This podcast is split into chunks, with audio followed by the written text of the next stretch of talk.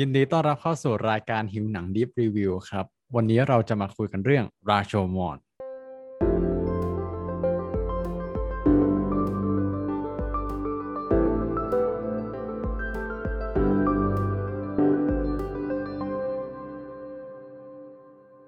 สวัสดีครับ กับต้อนรับเข้าสู่รายการหิวหนัง Deep Review นะครับ โดยหิวหนัง Podcast ตอนนี้ก็เป็นตอนที่สองเนาะ เราก็จะมาสลับสลับ กับหิวหนัง Recommends ไปนะฮะโดยที่เอ่อหิวหนัง Deep Review จะมาก็ต่อเมื่อเราพวกเราสามคนเห็นตรงกันว่ามันมีหนังที่มันน่าจะพูดถึงในแง่การวิเคราะห์ในมุมที่ลึกซึ้งมากขึ้นมากกว่าหิวหนัง Recommends เราก็ค่อยหยิบมา ซึ่งวันนี้ก็เป็นโอกาสดีที่เราได้หยิบอีกภาพยนตร์หนึ่งที่ถือว่าเป็นภาพยนตร์ในตำนาน สุดคลาสสิกมากของของวงการภาพยนตร์นะครับ ก็คือเรื่องราโชมอนนั่นเอง อยู่กับพวกเราสามคนเช่นเคยนะครับ ผมโอเล่ครับ แพงค่ะ แตงโมครับ แพงค้างไปแล้วไม่ได้ยินเสียงเพลงเมื่อกี้ตอนนี้ตะกี้คือพูดเสร็จแล้วไม่ไม่ได้ยินเสียงอะไรเลยไม่ถึงว่า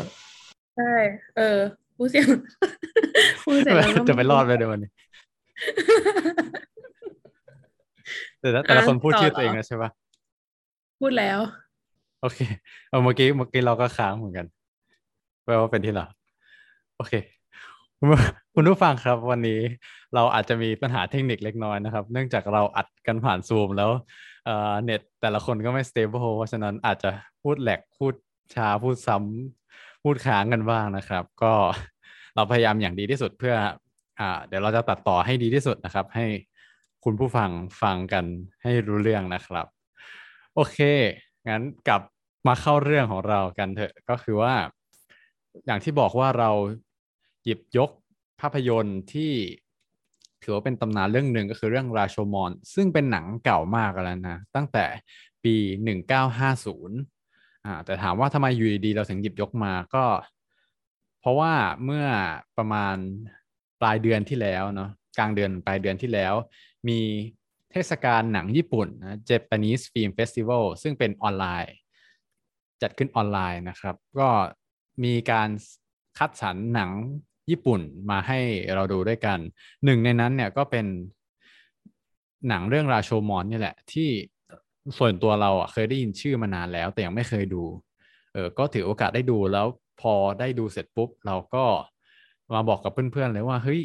เรื่องนี้น่าหยิบมาดิฟรีวิว แล้วก็แนะนำให้เพื่อนๆไปดูต่อ ที่มาที่ไปก็คือเป็นประมาณนี้ เดี๋ยวให้แพงพูดต่อนนิดนึงก่อน แล้วก็เราก็ค่อยบีฟเข้าบีฟคร่าวๆโอเค เออ ซึ่งจริงๆแล้ววันนี้ก็ต้องสารภาพตรงๆ ว่าเราก็มีความกดดันนิดนึงที่ต้องมาพูดถึงหนังเรื่องราโชมอนเนาะเพราะว่าสำหรับใครที่แบบเรียนทางด้านไม่ว่าจะเป็นภาพยนตร์หรือวรรณคดี หรือว่าเรียน เอ่อละครเวทีอะไรอย่างเงี้ย ก็ต้องมีความ คุ้นหู หรือยังแบบต้องรู้จักเรื่องราวโชว์มอยเป็นอย่างดีเลยแหละ เพราะว่ามันก็เป็นทั้งหนังและบทละคร รวมถึงมาจากเรื่องสั้นอะไรระดับครูนะ ซึ่งแบบเออเราก็เคยได้ผ่านการเรียนเรื่องนี้มาแล้วในหลากหลายวิชา แล้วก็ได้ดูหนังเรื่องนี้มาแล้วดังนั้นวันนี้ ก็การพูดวันนี้ก็ต้องให้เครดิตกับทั้งคนแบบครูต่างๆ ที่เคยสอนสอนมาตำราต่างๆ ด้วย แต่ว่าก็ขอ disclaimer ไปนิดนึงว่าก็เรียนมานานแล้วอะนะก็อาจจะมีก็ขอโทษครูด้วยนะคะ ถ้าสมมติเราพูดอะไรผิดไปหรือคลาดเคลื่อนอะไรไป แต่ว่าวันนี้ก็ถือเอามาแชร์แชร์ประสบการณ์กันละกัน อืมๆก็พูดประมาณว่า เอออย่าอย่าคาดหวังว่าเราจะแบบโอ้โหวิเคราะห์กันแบบเหมือนอืมนักวิเคราะห์แบบ เออ ซึ่งใช่ใช่มันคือมันมีคนวิเคราะห์ละเอียดกว่ามากอะไรประมาณนั้น อืมอืมแล้วก็จริง ๆ แล้วราโชมอนเนี่ยเป็นเป็นตัวบทที่อย่างที่มันบอกว่าพอมันเป็นชั้นครูขนาดนี้มันก็มีคนที่หยิบจับออกมาวิเคราะห์กันอย่างจริงจัง หรือว่ามีคนทำงานศึกษาทำงานวิจัยอะไรมากมาย แต่ว่าวันนี้หิวหนังดิบรีวิวก็นั่นแหละขอออกตัวไว้ก่อนว่าเราก็คุยกันในแบบแบบคนที่ชอบดูหนังสามคนมาคุยกันอะไรเงี้ยเป็นเพื่อนๆกันมาแชร์แชร์กัน ก็ ถ้าใครมาฟังตอนนี้หรือดูเรื่องราชามอนแล้วฟังตอนนี้แล้วสนใจอยากศึกษาเพิ่มเติมอะเราแนะนำมากๆ เพราะว่ามันน่าจะสนุกมาก ที่จะแบบได้ไปอ่านเพิ่มเติมก็มีคนทำอะไรไว้เยอะศึกษาไว้เยอะในหลายแง่มุมอะไรอย่างเงี้ยค่ะ ก็ลองเซิร์ชดูได้ วันนี้ก็ถือว่าเป็นแบบน้ำจิ้มน้ำจิ้มบรีฟคร่าวๆก่อนละกันมันคิดว่าแบบว่าเป็นการมาแลกเปลี่ยนมุมมองกันมากกว่าเนาะเหมือนว่าเห็นอะไรกันแต่ละคนอะไรเงี้ยแล้วก็จากที่ไปดูมาแบบมีมุมมองอะไรมากกว่า เพราะว่า หนังแบบหนังแต่ละเรื่องคนเวลาคนดูมันก็ได้สิ่งที่ดูมันก็ได้อะไรที่มันต่างกันมากกว่าเหมือนกับว่า คิดว่าเป็นพื้นที่ที่ได้มาคุยกันอย่างเงี้ยนอกกันเนาะอาจจะไม่ใช่แบบว่ามาตัดสินว่าแบบโอ้หนังมันเป็นอย่างไงอะไรอย่างเงี้ยคิดว่าสนุกน่าจะสนุก เออซึ่งสิ่งที่แตงโมพูดเนี่ยมันก็แบบเข้าเข้ากันดีกับหนังอย่างบังเอิญพอดีเลยเพราะว่าเออ ก็ถือว่าเป็นมุมมอง สามมุมจากเราสามคนเหมือนที่หนังเรื่องนี้มันเล่ามุมมองสามมุมจากเหตุการณ์เดียวกันละกัน ก็อย่างที่ใครดูหนังมาแล้วในตอนนี้เนาะว่าแบบเออสุดท้ายแล้วการเอ่อการเรื่องราวความจริงอะไรเงี้ยมันก็อาจจะขึ้นอยู่กับมุมมองของแต่ละคนโอเค ก็ถ้างั้น เอ่อถ้าใครที่เพิ่งได้ดูมาก็ เออไม่เอาถ้าใครที่ เออถึงจุดนี้นะคะ ถ้าสมมติว่าใครที่อาจจะเคยดูมาแล้วแต่ว่า เออดูมานานแล้วแล้วเริ่มที่จะแบบความทรงจำเริ่มที่จะพลาเรือนเนี่ยวันนี้ก็จะแบบมารีแคปข้อมูลคร่าวๆเกี่ยวกับหนัง ให้เพื่อนๆฟังก่อนที่เราจะไปดีรีวิวกันนะคะ เดี๋ยว อาจจะต้องแนะนำหนังก่อนว่าโอเค ก็เป็นเป็นข้อมูลหนังคร่าวๆเผื่อมีคนที่ยังไม่เคยดูแล้วแบบหลุดเข้ามานะ อย่างที่บอกไปว่าหนังเรื่องนี้เป็นหนังที่ออกตั้งแต่ปีหนึ่งเก้าห้าศูนย์เนาะแล้วก็ เอ่อหนังเรื่องนี้กำกับโดยผู้กำกับชาวญี่ปุ่นที่ชื่อว่าอากิระคุโรซาวะอืม แล้วก็เอ่อมีข้อมูลอะไรเพิ่มเติมไหมนะ เป็นหนังเรื่องนี้ไม่ใช่หนังเรื่องแรกของเขา แต่เป็นหนังที่เขาเรียกว่าอะไร เป็น เป็นถือว่าเป็นหนึ่งในผลงานเด่นของเขาเลยก็ว่าได้ที่แบบเหมือนทำให้ผู้ทำให้ผู้กำกับคนนี้เป็นที่รู้จักในทั้ง อ่าอาจในญี่ปุ่นอาจจะไม่ได้รู้จักดังเท่ากับทั่วโลก ซึ่งเดี๋ยวเราก็จะมาคุยกันว่าหนังเรื่องนี้มีความสำคัญกับอ่าภาพยนตร์ทั่วโลกยังไง แล้ววงการหนังญี่ปุ่นต่อต่อวงการภาพยนตร์โลกยังไงบ้าง ก็ส่วนส่วนใครที่ยังไม่เคยดู ก็ตอนนี้อาจจะ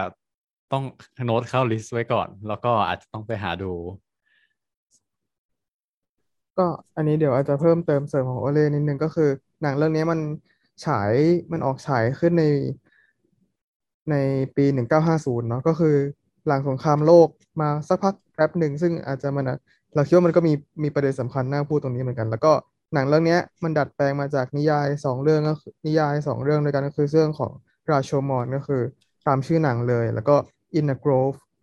ซึ่งก็คือมีท้องเรื่องคล้าย ๆกัน เดี๋ยวก่อนที่เราจะมารีแคปกัน อยากให้ทุกคนสรุปความรู้สึก ตอนดูคร่าวๆก่อนว่า พอได้ดูแล้วเนี่ยเอ่อรู้สึกอะไรกันบ้าง แบบยังไม่ต้องวิเคราะห์ละเอียดถึงถึงเนื้อเรื่องเดี๋ยวพูดก่อนก็ได้ ก็รู้สึกครับจริง ๆ ก็เรื่องราวคือได้ยินเรื่องราวโชมอนมาเหมือนนานแล้วเหมือนกันคือคือได้ยินว่าเป็นหนังที่แบบหนังในตำนานหนังเรื่องหนึ่งเลยอะไรอย่างเงี้ย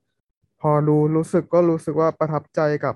หนังเรื่องนี้มากในเชิงในเชิงว่าแบบ คือชอบหนังในเชิงขององค์ประกอบของหนังมากเลยอะเหมือนกับว่าองค์ประกอบภาพแล้วก็การเล่าเรื่องเสียงต่าง ๆ อะไรเงี้ยซึ่งมันมันมันขับมันมันมันเด็ดมากที่มันไม่ได้เล่าแค่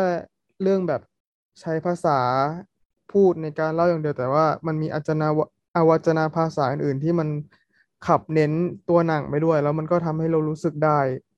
ถึงมิติที่มันแบบลึกลึก ลงไปอะส่วนตัวคือรู้สึกว่าชอบตรงนี้มาก แล้วก็อย่างที่บอกก็คือชอบเนื้อเรื่องก็ชอบชอบด้วยอะชอบชอบการที่แบบ คือถ้าเราคิดว่าถ้ามือไม่ถึงอะถ้าคนกำกับทำมือไม่ถึง คือเนื้อเรื่องมันอาจจะดูน่าเบื่อไปเลยก็ได้ ถึงแม้ว่ามันจะแบบ คือจริง ๆ ถึงถึงแม้ว่า คือจริงๆอะตัวเนื้อเรื่องเองมันก็ไม่ได้มีอะไรซับซ้อนมากเลยใช่ไหมมันแค่แบบว่ามีความจริงสามชุดอะไรเงี้ย เหตุการณ์คือเหตุการณ์เดียวอะไรอย่างงี้ใช่ไหมแต่คือคิดว่าถ้าแบบ ถ้าบูมกับมือไม่ถึงจริงแบบมีไม่มีวิธีการกำกับที่แบบไม่ถึงจริงมันเป็นอาจจะเป็นเรื่องที่แบบน่าเบื่อไปเลยแต่ว่าคุณคุโรซาวะรู้สึกว่าแบบมันเขาเอาอยู่มากเลยอะเออ มีหลักๆประมาณนี้แล้วก็ประทับใจรวมๆแล้วก็คือรู้สึกว่าเป็นหนังที่ประทับใจเรื่องหนึ่งอืม ส่วนของเราก็คือว่า คืออันนี้ก็เป็นการดู รอบที่สองหรือสามไม่แน่ใจ เออนั่นแหละ แต่ว่าสิ่งที่ได้ใหม่จากการดูครั้งล่าสุดนี้เพื่อเอามาอัดเนี่ย เราพบว่าคือการดูครั้งก่อนๆของเรา มันก็จะไปโฟกัสเรื่องของแบบการจัดวางองค์ประกอบภาพ เอ่อเรื่องการเล่าเรื่องอะไรอย่างงี้ใช่ไหมพยายามตีความจากสัญญาบางอย่างอะไรเงี้ยเพื่อเอาไปเรียนหนังสือ แต่ว่าพอมาดูครั้งเนี้ยสิ่งที่เราประทับใจอีกอย่างหนึ่งก็คือการแสดงของนักแสดงอะ่ะ เออคือเรารู้สึกว่า เออคือใด ๆ ก็ตามในเรื่องเนี้ย นักแสดงทุกคนเนี่ยแสดงเก่งมากๆ แล้วก็แบบหลาย ๆ อย่าง เรื่องราวที่มันแบบดูไกลตัวจากเราหรือเรื่องราวที่มันแบบอาจจะดูไม่น่าเชื่อเหล่าเนี้ย มันทำให้เราเชื่อได้ด้วยการแสดงของนักแสดงที่มันแบบทำให้เรารู้สึกว่าเออสถานการณ์มันบีบคั้น หรือว่ามันเข้าถึงแบบจุดจุดนั้นจริง ๆทำให้เรื่องราวของทุกคนมันมี น้ำหนักน่าเชื่อถือนะแบบดูแบบ เราพร้อมที่จะเชื่อว่าทุกคนเรื่องเราทุกคนเป็นเรื่องจริงหมดเลยอะไรอย่างเงี้ย อืม เออ รอบนี้ก็เลยประทับใจกับการแสดงมาก อืมโอเคสำหรับเราตอนที่เราเห็นเรื่องนี้ครั้งแรกอะคือ ต้องบอกก่อนว่าอย่างที่เล่าไปว่าเราดูในเทศกาลหนังญี่ปุ่นเนาะแล้วมันก็เป็นแบบ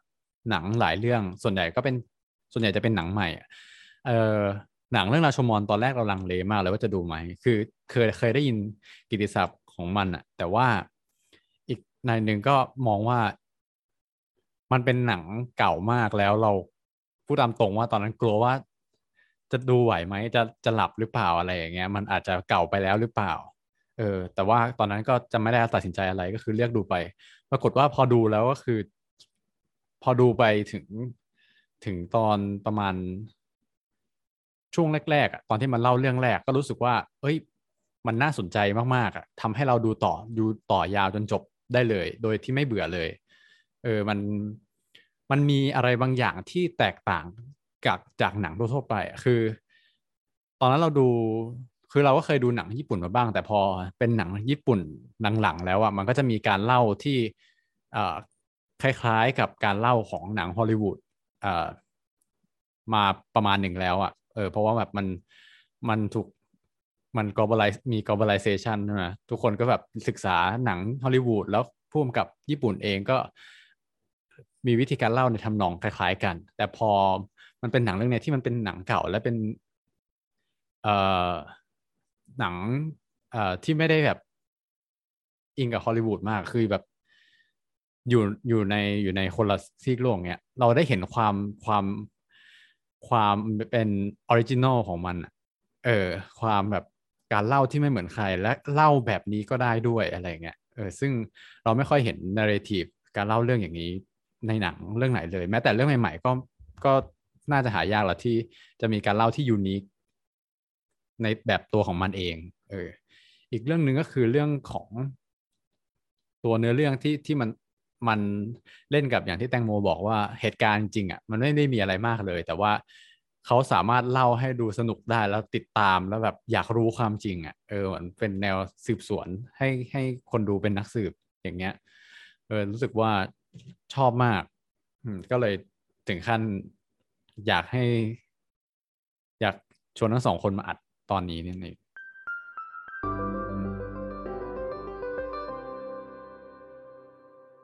เองโอเค หลังจากที่เราคุยกันเรื่องความรู้สึกแล้ว เดี๋ยว เราจะมารีแคปคร่าวๆให้ฟังก่อนว่า เรื่องราวที่เกิดขึ้นอะ มันมันมีอะไรเกิดขึ้นบ้างเผื่อบางคนอาจจะเคยดูเมื่อนานมาแล้ว แล้วก็แบบลืมไปแล้วอะไรเงี้ยเพราะว่าเดี๋ยวเราจะเราจะใช้ตัวเนื้อเรื่องนี้มาคุยต่อวิเคราะห์ต่อนะอืม โอเค ก็เตือนอีกครั้งเผื่อยังมีคนหลุดมาใครที่ยังไม่ได้ดูก็ เดี๋ยวต่อไปเราจะมีการเข้าสู่การสปอยนะครับ ใครที่ยังไม่ดูและไม่อยากโดนสปอยก็อาจจะต้องหยุดฟังก่อน แต่ว่าถ้าเกิดว่าใครที่ดูแล้วก็มาฟังกันต่อได้เลยฮะอันนี้เราก็จะรีแคปคร่าวๆมากนะก็คือเราคาดหวังว่าทุกคนจะดูมาแล้วเออแบบจะไปเร็วๆแล้วกัน ก็คือเนื้อเรื่องก็เปิดมาที่ที่ประตูคือประตูวัดประตูศาลเจ้าอะไรอย่างนี้ปะที่ชื่อราโชมอนอ่าก็คือเป็นเซตติ้งของเรื่องที่ที่เหมือนเกิด มาทีหลังแล้วเป็นเรื่องเล่า ก็จะมีมีช่างตัดไม้ มีพระแล้วก็มีคนอีกคนหนึ่งมาสมทบอตอนแรกก็คือมีช่างตัดไม้กับพระก็คุยกันว่าแบบเหมือนเรื่องเรื่องนี้มันเกิดขึ้นได้ยังไงเหมือน เหมือนบ่นกันไปบ่นกันมา ไอคนที่มาสมทบก็แบบสงสัยว่าเกิดอะไรขึ้นสองคนนี้ก็เล่าให้ฟังว่าเกิดอะไรขึ้นอะเรื่องราวก็เริ่มต้นเล่าว่าไอช่างไม้เนี่ย ตอนนั้นเขาได้ไปเจอศพคนคนหนึ่งตอนนั้นเขาเขาเข้าป่าไปน่าจะหาไม้ แต่ว่าพอไปเจออยู่ดีก็ไปเจอศพคนคนหนึ่งก็เลยไปไปแจ้งกับเหมือนแจ้ง แจ้งตำรวจ แจ้งอะไรประเอมาอณอะไรนั้นประมาณนั้นคือไม่รู้ว่าบริบทตอนนั้นมันเขาเรียกเขาเรียกว่าอะไรเออประมาณว่าเป็นแจ้งตำรวจนั่นแหละ แล้วก็เหมือนตำรวจก็ต้องมาสืบสาวมาขึ้นศาลว่าเกิดอะไรขึ้นก็รวบรวมหลักฐานมา ซึ่งเขาก็ไป สืบทราบมาว่าศพคนนั้นเป็นศพของซามูไร แล้วก็วันในวันนั้นอะวันที่วันที่ตัวซามูไรตายก็ได้เจอพระเออเขาก็พระมาสืบสวนว่าเกิดอะไรขึ้นเขาก็บอกว่าเขาเห็นซามูไรนะ เดินจูงจูงม้ามาแล้วก็มีผู้หญิงอยู่ขี่ม้ามาแล้วก็เดินมาด้วยอะเรื่องเราก็รู้แค่นั้น สักพักหนึ่งเขาก็เอ่อไปจับคนที่เป็นโจรได้ว่าคนนี้น่าจะเป็นคนกระทำอะซึ่งเดี๋ยวเราก็จะมีเรื่องเล่าของ จากมุมมองแต่ละแต่ละคนที่ที่เกี่ยวข้องกับในเหตุการณ์ ซึ่งเดี๋ยวเราจะผัดกันเล่า เพื่อให้แบบแต่ละคนแยกแยะได้ว่าไอความจริงที่ออกมาจากปากของแต่ละคนอะ มันเล่าว่ายังไงบ้างอะโดยเริ่มจากเราก่อน ตอนแรกอะอะเราจะเล่าในมุมมองของโจรก่อนนะคือตอนแรกเขาก็จับโจรมาได้ใช่ไหมเสร็จแล้วอ่าโจรก็มาขึ้นศาลแล้วเขาก็มาเล่าเหตุการณ์ว่าเกิดอะไรขึ้น โจรก็เล่าเรื่องว่าในวันนั้นน่ะเขาโจรก็อยู่ในป่า แล้วปรากฏว่าเขาก็เห็นสมุไรกับตัวผู้หญิงนี่แหละ เดินอ่าผู้หญิงก็ขี่ม้าใช่ไหมไอ้ซามูไรก็ก็เดินจูงม้ามาด้วยกันปรากฏว่าเหมือนโจรก็รู้สึกอยากได้ตัวผู้หญิงมาก ก็เลยไปหลอกล่ออให้ซามูไรออกมาเอาหางจากผู้หญิงเสร็จแล้วเขาก็จับซามูไรมัดเออปรากฏว่าเออแล้วเขาก็ไปเหมือนไปข่มขืนผู้หญิงด้วยแต่ผู้หญิงก็ขัดขืน แต่สุดท้ายก็เหมือนกับ อ่าก็โดนเออก็คือโดนโจรข่มขืนนั่นแหละ แต่ว่าพอว่าข่มขืนเสร็จแล้ว ผู้หญิงอะรู้สึกรู้สึกอายว่าแบบจะต้องอ่าตกเป็น ตกไปอยู่ในมือผู้ชายสองคนอะไรอย่างเงี้ยพร้อมกัน ซึ่งมันเป็นเรื่องที่น่าอับอายมาก รู้สึกเสียเกียรติมาก เออเขาก็เลยแบบยุให้โจรกับซามูไรอะ มาต่อสู้กันซิแล้วต้องมีคนใดคนใดคนหนึ่งตาย เขาจะได้ไม่ตกเป็นขี้ปากของชาวบ้านว่าเคยตกเป็นของผู้ชายสองคนอะไรอย่างเงี้ยเออก็แบบก็ต้องเหลืออยู่แค่คนคนเดียว ก็โจรก็เล่าว่าแบบเขาก็สู้กับซามูไรอย่างแบบ สมน้ำสมเนื้อ เอออย่างสู้อย่างมีเกียรติสู้แบบ อย่างเท่แล้วสุดท้ายก็โจรสามารถฆ่าซามูไรได้ แล้วสุดท้ายซามูไรก็ตาย ก็เป็นเรื่องราวมันนั้น แล้วก็สุดท้ายโจรก็แอบ เพิ่มเติมนิดนึงด้วยว่า จริง ๆ ผู้หญิงก็มีมีมีดสั้นอยู่นะ ตอนที่ตอนที่โจรจะข่มขืนผู้หญิงอะแต่ผู้หญิงก็ขัดขืนเขาก็มีมีดสั้นคอยแบบป้องกันตัวอยู่ ปรากฏว่าตอนสุดท้าย มีดมันก็หายไป ไหนก็ไม่รู้แล้วก็ไม่ได้พบในที่เกิดเหตุด้วย อืมอันนี้คือเรื่องราวของจากฝั่งโจรโอเค พอจบเรื่องราวฝั่งโจรปุ๊บก็มีไอตัวช่างตัดไม้กับพระก็เล่าคุยกันต่อว่า หลังจากนั้นอะเขาก็ไปจับตัว เขาก็ไปเจอตัวผู้หญิงได้ อะไรอย่างเงี้ย แล้วก็เขาก็เรียกให้ผู้หญิงมาขึ้นศาลเพื่อเล่าว่าเหตุการณ์อะมันเกิดอะไรขึ้นกันแน่อืมเดี๋ยวให้แพงเล่าเรื่องความจริงที่ผู้หญิงเล่าออกมา อืม ซึ่งปรากฏว่าพอผู้หญิงมาขึ้นให้การอะสิ่งที่ขัดแย้งกันกับโจรก็คือว่าผู้หญิงกลับให้การอีกแบบหนึ่งนะคะ เพราะว่า เออผู้หญิงก็เล่าเรื่องว่าโอเคตัวเองมากับสามี แล้วก็ เออเสียท่าให้เออโจรก็แบบหมายปอง แล้วก็สามีก็เสียท่าถูกโจรมัดอะไรอย่างเงี้ย ก็ยังเหมือนเดิมอยู่ แล้วก็ฝ่ายผู้หญิงเนี่ยก็ถูกโจรข่มขืนตกเป็นของโจรอะไรไปเรียบร้อย หลังจากนั้นเสร็จปุ๊บเนี่ย พอถูกข่มขืนเสร็จเนี่ยผู้หญิงก็รู้สึกเสื่อมเสียในเกียรติของตัวเองอย่างมาก อืม แล้วก็โจรก็ดูเหมือนจะไม่ได้สนใจอะไรคือได้แล้วก็จากไป เออ เหลือแค่ผู้หญิงกับสามีของตัวเองที่เป็นซามูไรเนี่ยอยู่สองคน อืม ผู้หญิงก็กำลังที่จะ เอ่อช่วยซามูไรแล้วก็จะได้จากไปด้วยกัน แต่ปรากฏว่าพอผู้หญิงจะมาช่วยซามูไรเนี่ย โดยที่ผู้หญิงมี เอ่อ มีดอยู่ในมือกำลังจะมาช่วยซามูไรสิ่งที่ผู้หญิงเห็นเนี่ยกลับเป็นสายตาที่เย็นชาของซามูไร เออ ซึ่งเนี้ยก็ฉลาดมากนะ เพราะว่าเขาเล่าด้วย เขาเล่าด้วยแบบภาพ แบบด้วย acting ที่เล่นอะไรอย่างเงี้ยเออสิ่งที่เห็นก็คือสายตาแห่งความเย็นชาและความรังเกียจเกลียดชันที่ออกมาจากตัวสามีของเธอเองอะไรเงี้ย ซึ่งสิ่งเนี้ยมันทำให้ผู้หญิงรู้สึกแบบ รู้สึก เออแย่มากเจ็บปวดแทบคลั่งอะไรประมาณเนี้ย อืม แล้วก็รู้สึก เออพร่ำเพ้ออันนี้ก็แบบเป็นอารมณ์แบบโมโนโลกของผู้หญิงว่า ก็อยากจะแบบ ในเมื่อแบบผู้หญิงเป็นคนที่มีมนทินแล้วแล้ว ถ้าผู้ชายจะแบบมองด้วยสายตาแบบนี้ก็แบบฆ่าฆ่าหมอบฉันเสเถอะฆ่าฉันเสเถอะอะไรประมาณเนี้ยนะโดยมีดของตัวเอง แต่ว่า เออผู้หญิงก็เล่าประหนึ่งว่าตัวเองแบบถูกพอถูกสายตาอย่างนั้นที่มองมาโดยชายที่ตัวเองรัก เนี่ยก็เหมือนเสียสแบบเหมือนภาพความทรงจำก็ตัดไป แล้วก็รู้ตัวอีกทีนึงเนี่ยก็ปรากฏว่ามีดที่ตัวเองถืออยู่ในมือที่ ที่เอ่อจะให้ให้สามีมาฆ่าตัวเองเนี่ยกลับกลายเป็นมีดที่เอ่อได้ฆ่าตัวซามูไรคนนั้นไปเรียบร้อยแล้ว อืม ก็คือผู้หญิงก็คือเล่าว่าตัวเองเป็นคนฆ่าซามูไรเอง อืมพอจบของผู้หญิงทีก็จะเป็นทีของซามูไรอ้าวคราวนี้คนอ่างงว่า เอ๊ะ มันตายแล้วไม่ใช่เหรอ มันจะมาเล่าได้ยังไง ก็คือซามูไรเนี่ย มันมา ก็คือมากับร่างทรงอ่าอยู่ดีๆ ก็คือแบบเข้าร่างมาเลยจ้าร่างทรงก็คือทำเสียงก็คือเอฟเฟกต์เสียงโอ้แหวกแหวกแหวกแหวกแหวกแหวกมาเลยซามูไรเนี่ย พอเข้ามาร่างทรงปุ๊บก็ศาสตร์ก็ปลดปล่อยความความเล่าเรื่องของตัวเองเลยก็คือว่าเขาอะเล่าว่าเนี่ย จริง ๆ แล้วอะมันเกิดว่าโจรอะมันข่มขืนโจรอะมันข่มขืนเมียใช่ไหมแล้วโจรอะ ก็เลยขอเมียให้ติดตามตัวเองไปด้วย แล้วเมียก็ตอบตกลง แล้วเมียก็เลยขอโจรว่าเออไงงั้นอะฆ่าผัวฉันหน่อยได้ไหมฉันน่ะจะได้ไม่เป็นผู้หญิงมีมลทินที่ตกเป็นของผู้ชายสองคน พอโจรได้ยินอีเมียพูดงี้ปุ๊บโจรก็คือตกใจมากเลยทำไมเมียอารมณ์ว่าทำไมเมียถึงพูดอย่างนี้แบบพูดออกมาได้ยังไงอะไรเงี้ยโจรมันก็เลยลากเมียไปหา ให้ที่ซามูไรที่มันโดนมัดอยู่ตรงตอไม้ ก็ให้ซามูไรเนี่ย ตัดสินว่าเนี่ย จะปล่อยเมียเมียเขาไป หรือว่าจะให้ฆ่านางซะตรงนี้ไปเลย พอซามูไรเนี่ยได้ยินโจรอย่างนี้ใช่ไหมพอซามูไรได้ยินโจรพูดอย่างเงี้ย ก็เลยรู้สึกอุ๊ย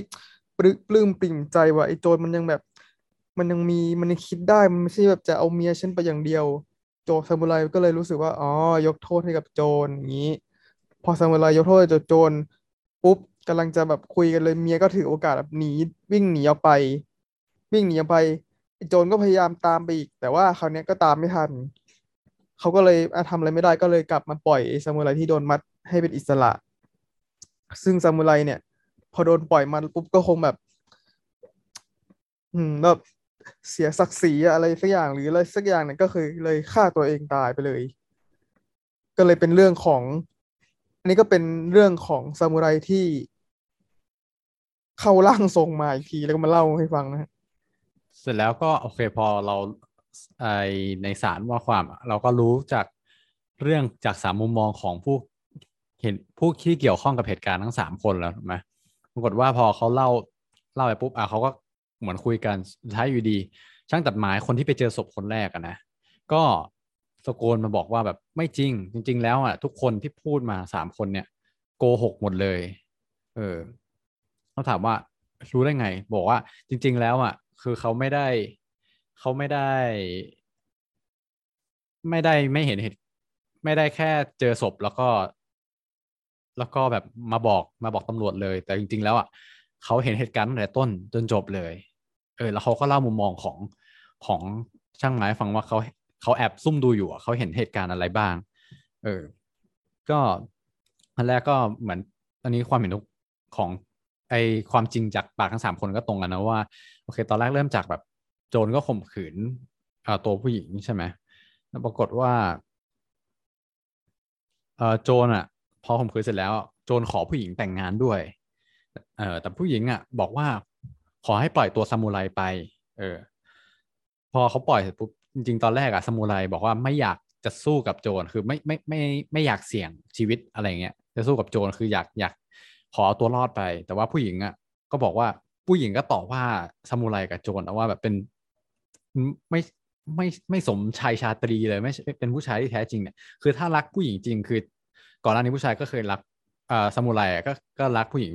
จนเป็นสามีใช่ไหมแต่โจรก็แบบมาขอแต่งงานด้วย แต่ทั้งสองคนคือรักรักตัวผู้หญิงอะแต่ทำไมไม่ยอมสู้สู้กันเพื่อผู้หญิงเนี่ยเออแบบไม่ต้องสู้เพื่อคนรักเสียอะไรเงี้ยเขาก็เลยแบบ ยุให้ทั้งสองคนสู้กัน แล้วปรากฏว่าอ่าสองคนอะก็ลังเลที่จะสู้เพราะว่าเหมือนรักชีวิตตัวเองมากกว่าอะไรเงี้ย แล้วก็แบบการต่อสู้ก็ก็เละตุ้มเป๊ะมากแบบเหมือนไม่ค่อยเต็มใจจะสู้อะแต่แต่ก็สู้สู้สู้ไปสุดท้ายโจรก็ชนะเพราะเพราะโชคชะตาเออแบบไม่ได้แบบชนะอย่างสมศักดิ์ศรีเหมือนที่ตัวโจรเล่าเอง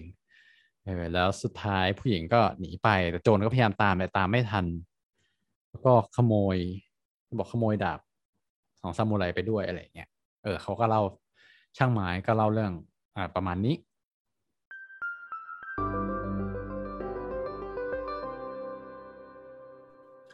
ก็พอเหมือนช่างไม้เล่าเรื่องเสร็จอะอ่าคนที่คนที่มาฟังอตอนหลังเนี่ย ก็เหมือน พอจับใจความได้แล้วว่า อ๋อ จริง ๆ แล้วตอนที่ตอนแรกที่ช่างไม้บอกว่า เออเขาเจอศพแล้วก็เจอหลักฐานต่างๆ เสร็จแล้วก็มาฟ้องตำรวจเลยเนี่ยจริงๆแล้วไม่ยอมบอกความจริงไอเหตุการณ์เนี้ยในชั้นศาลเป็นเพราะว่าเขาขโมยมีดสั้นไปใช่ไหมคือเหมือนความจริงในด้านของโจรของผู้หญิงกับของซามูไรอะมันจะมีเรื่องของมีมีดสั้นอันหนึ่งที่สุดท้ายแล้วมันหายไปไอคนที่ผ่านไปผ่านมาก็บอกว่าอันเนี้ยแปลว่าไอช่างไม้นั่แหละ คุณคุณก็มีความผิดเหมือนกันนะคุณก็เอาขโมยของของเขาไป เออทั้งที่อยู่ในเหตุการณ์ แต่ไม่ยอมไปบอกเพราะกลัวเรื่องนี้สิเอออะไรประมาณนี้พอระหว่างที่เขากำลังทะเลาะกันอยู่ ตอนสุดท้ายกลับมาที่ฉากของราชูมอนก็คือ ข้างหลังอะมันมีเสียงทารกร้องมาใช่ไหมแล้วแบบ เอ่อตัว ตัวคนนั้นก็ตัวคนที่เดินผ่านไปผ่านมานะเขาก็ไปข้างหลังแล้วก็เหมือนไปดูทารกเขาอุ้มมาปรากฏว่าเขาก็ขโมยผ้า ที่เหมือนห่อหุ้มทารกไว้เหมือนพ่อแม่มาทิ้งแล้วเขาก็ทิ้งผ้าไว้ให้ด้วย ปรากฏว่าเขาก็ขโมยผ้าไปอย่างเดียว เออ แล้วก็ไอ้ช่างไม้ก็มาตะโกนด่าว่าแบบเอ้านี่ทำไมทำอย่างนี้ได้ลงคอกับกับเด็กทารกอะไรเงี้ยไปขโมยกันสองคนนี้ก็เถียงกันว่าเอ้าคุณก็เป็นขโมยเหมือนกันนี่อะไรเงี้ยเหมือนขโมยก็มาด่าขโมยว่าขโมย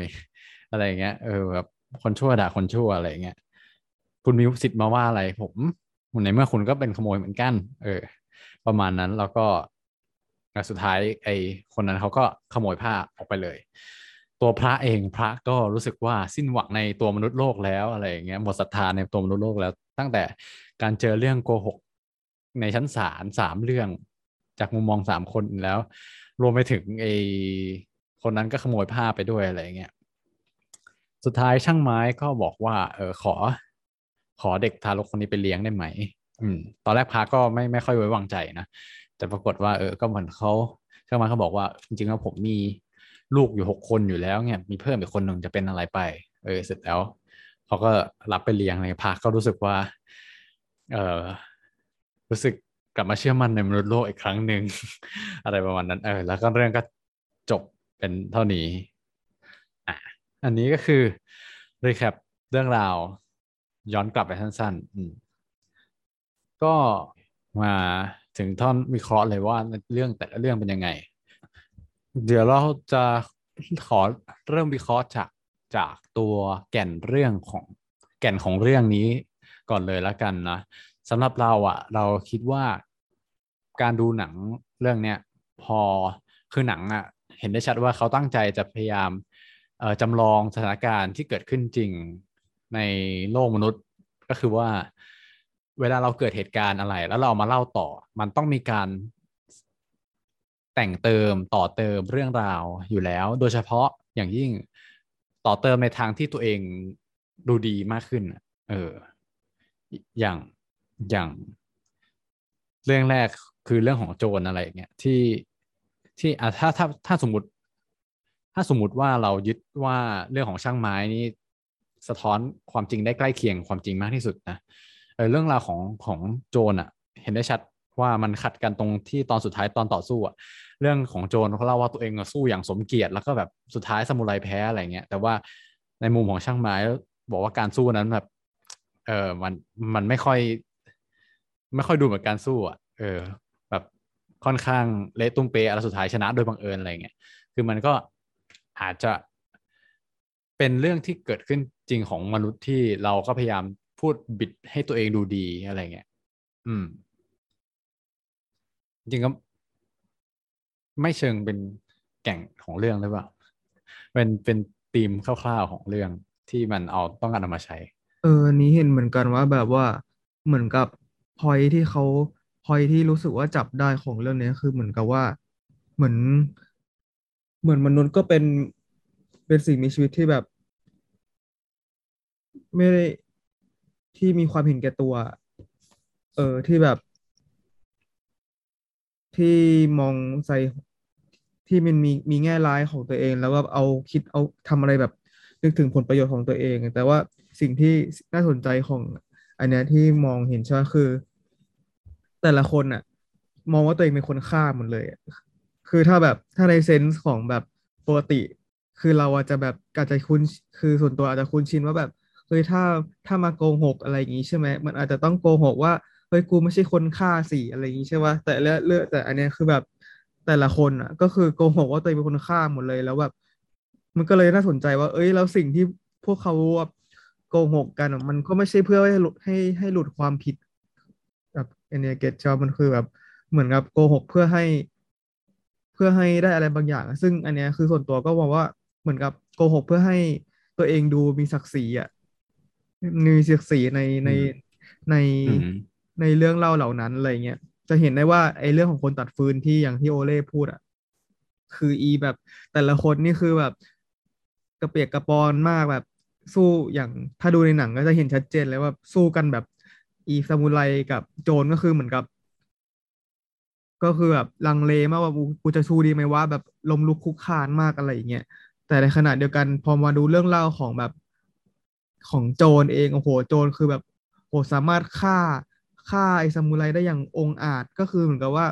กลายเป็นว่าโจรอะโกหก เพื่อให้ตัวเองดูว่าตัวเองเป็นคนที่แบบ